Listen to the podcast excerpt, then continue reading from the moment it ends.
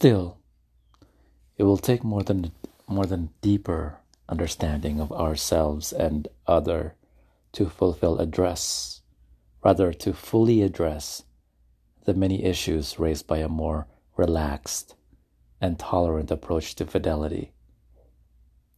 Quote, the people I feel sorry for are the ones who don't really even realize they have any other choices beyond the traditional options society presents, unquote, says Scott, who's a member of a long term triad relationship with Teresa, a woman, who is also involved with Larry, whom Scott introduced to Teresa. While such a three or four person committed relationship have by necessity flown under the radar until recently, so called polyamorous families are thought to number about half a million in the United States, according to an article in Newsweek. Although Helen Fisher thinks people involved in such configurations are fighting Mother Nature by trying to confront their insecurities and jealousy head on, there is plenty of evidence that for the right people, such arrangements can work out very well for all concerned, even the kids. As Sarah Hrdy reminds us, conventional couples struggle to raise a family in isolation might be the ones fighting Mother Nature. Since Darwin, she writes, we have assumed that human evol- humans evolved in families where a mother relied on one male to help her rear her young in a nuclear family. Yet the diversity of human family arrangements is better predicted by assuming that our ancestors evolved as cooperative breeders.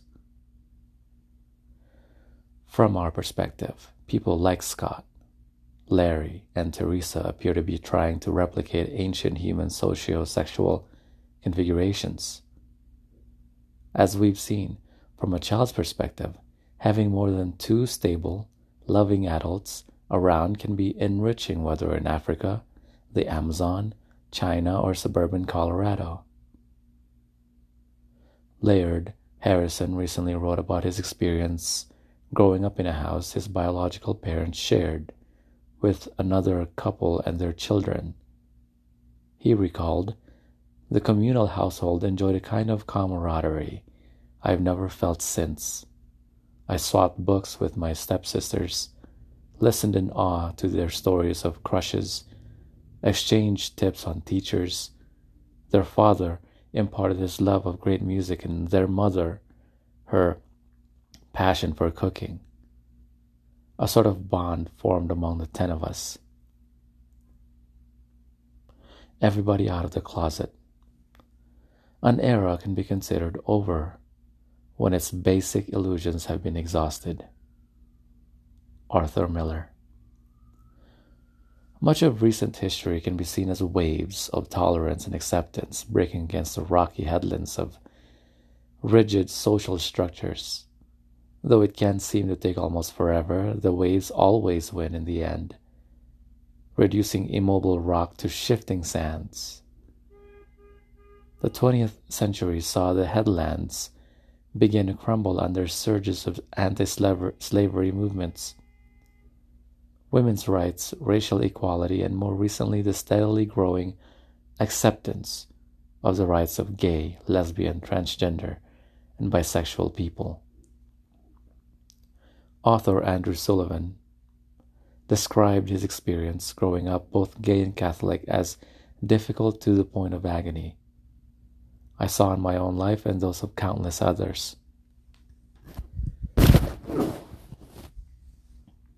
Sullivan recalled that the suppression of these core emotions and denial of their resolution in love always, always leads to personal distortion and compulsion and loss of perspective. Forcing people into molds they do not fit helps no one. Sullivan wrote, it robs them of dignity and self worth and the capacity for healthy relationships. It wrecks families, twisty, twists Christianity, violates humanity. It must end. Sullivan's comments were provoked by the twisted collapse of the publicly homophobic but privately homosexual televangelist Ted Haggard. But he could have been speaking for anyone who doesn't fit the socially sanctioned mold of his or her day. And who does fit this mold? Yes, self hating gay televangelists and politicians need to come out of the closet, but so does everyone else.